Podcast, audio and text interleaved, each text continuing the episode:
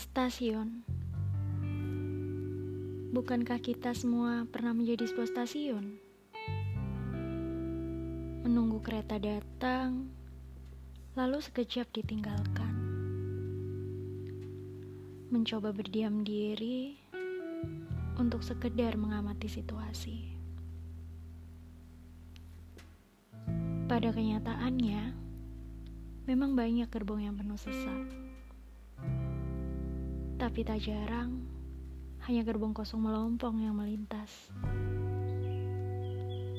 Mereka singgah hanya untuk sekedar menyapa, menurun naikkan penumpang yang telah menunggu lama.